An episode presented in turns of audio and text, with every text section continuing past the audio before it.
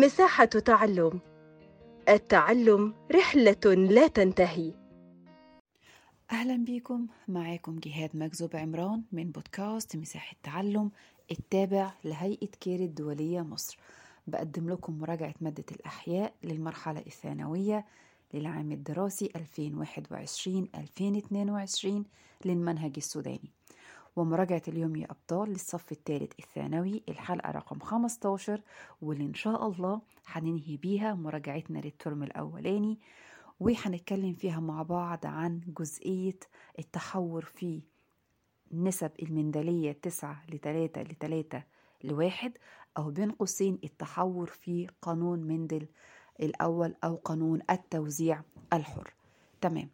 بداية إحنا عرفنا إن عندنا ثلاث حالات للتحور في للتحور في الصفات أو عفوا التحور في النسب المندلية تسعة لتلاتة لتلاتة لواحد. عرفنا إن هما الجينات المتكاملة الجينات المتراكمة والجينات المتكررة. في الحلقة اللي فاتت عرفنا مع بعض الجينات المتكاملة والجينات المتراكمة. أما في الحلقة دي إن شاء الله هننهي مع الجينات المتكررة. واللي مقصود بيها يجي لنا سؤال ما هو أو ما هو المقصود بالجينات المتكررة؟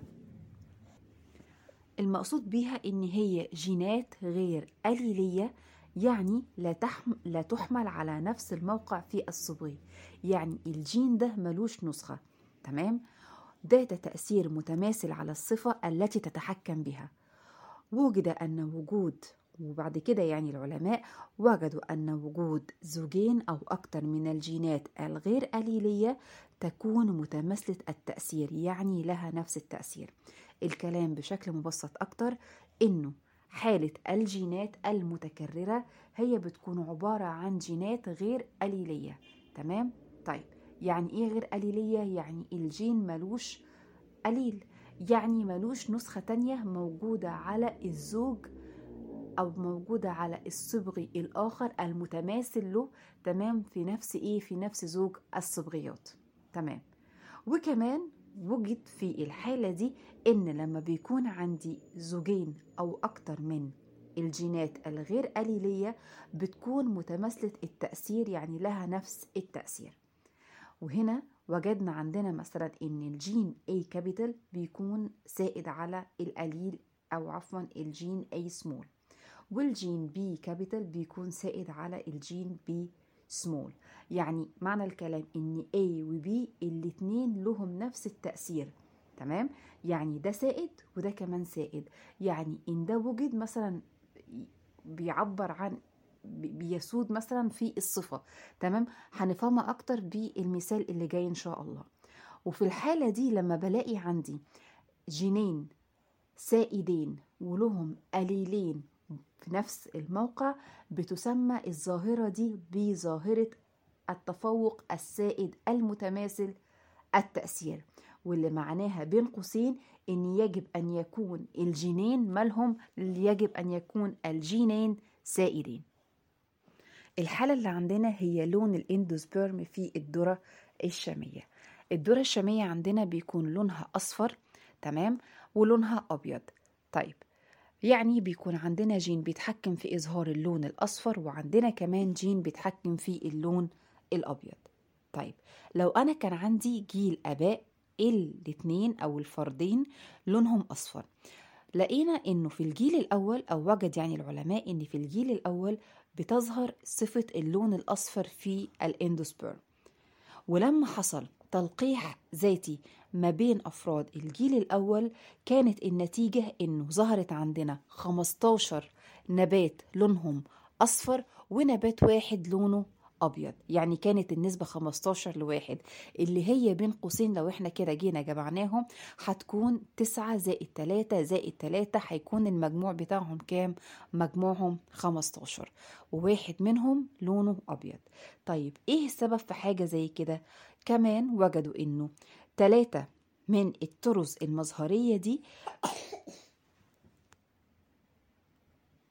ثلاثة من الطرز المظهرية دي بتكون آه، أو الطرز المظهرية أيوة بيكون لها نفس الطرق الطراز الوراثي تمام؟ يعني إيه؟ أو عفوا بيكون لها نفس آه الطراز أيوه المظهري مش الوراثي. يعني تسعة لونهم أصفر وتلاتة لونهم أصفر وتلاتة لونهم أصفر. بس اللي بيختلف عندنا هو وجود الجينات السائدة. وكان كافي عندي جدا لإظهار صفة اللون الأصفر.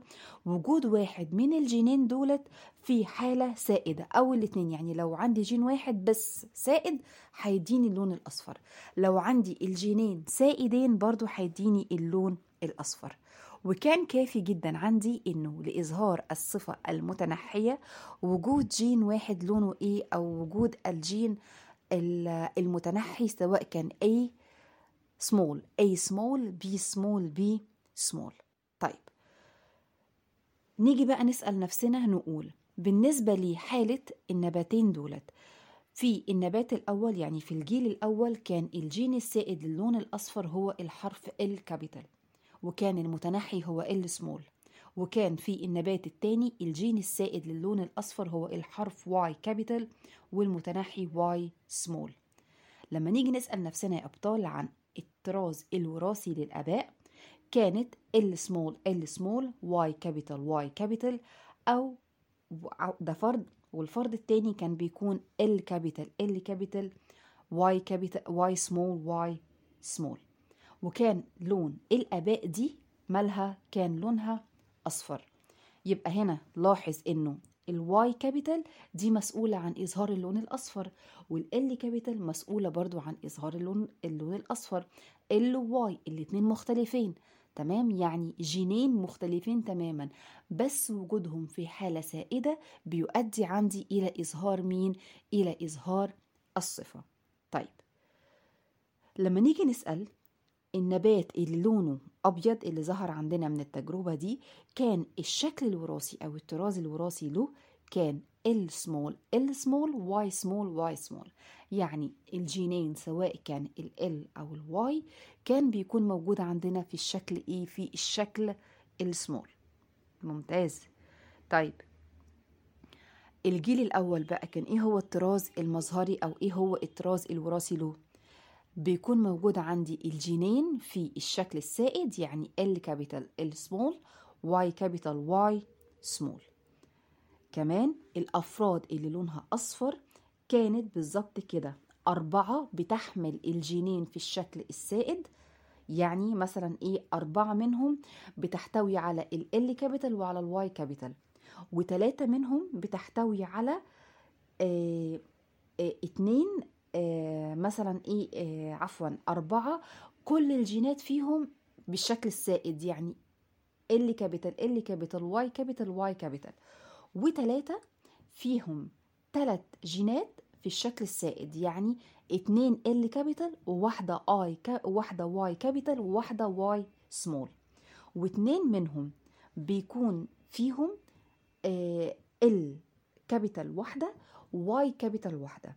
والأخير بيكون جين واحد بس ماله جين واحد بس capital مثلا A ال capital أو مين أو ال Y capital ده كان بالنسبة لي الطراز الوراثي للأفراد اللي لونهم أصفر.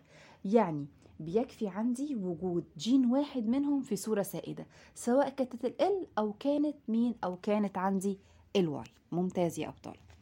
من هنا إحنا الحمد لله أتمينا التحول في النسب المندلية آه تسعة لتلاتة لتلاتة لواحد بشكل أكتر وبشكل مفصل أكتر وبسهولة أكتر لو رجعنا للأمثلة بتاعتنا اللي إحنا ذكرناها في حالتنا في الكتاب المدرسي. هنقدر إن إحنا نربطها أكتر بالمعلومات اللي سمعناها في الحلقة. أطلب منكم من المرة التانية نرجع للكتاب ونذاكر برضو الخرايط اللي موجودة عندنا في الكتاب يعني الخرايط الوراثية اللي موجودة عندنا في الكتاب. إن شاء الله انتظروني في الترم التاني. نستكمل مع بعض شرح ومراجعة مادة الأحياء للصف الثالث الثانوي. شدوا حيلكم. دمتم يا رب بخير وبسلام وبتفوق. شكرا لكم جدا. كنت معاكم أستاذة جهاد.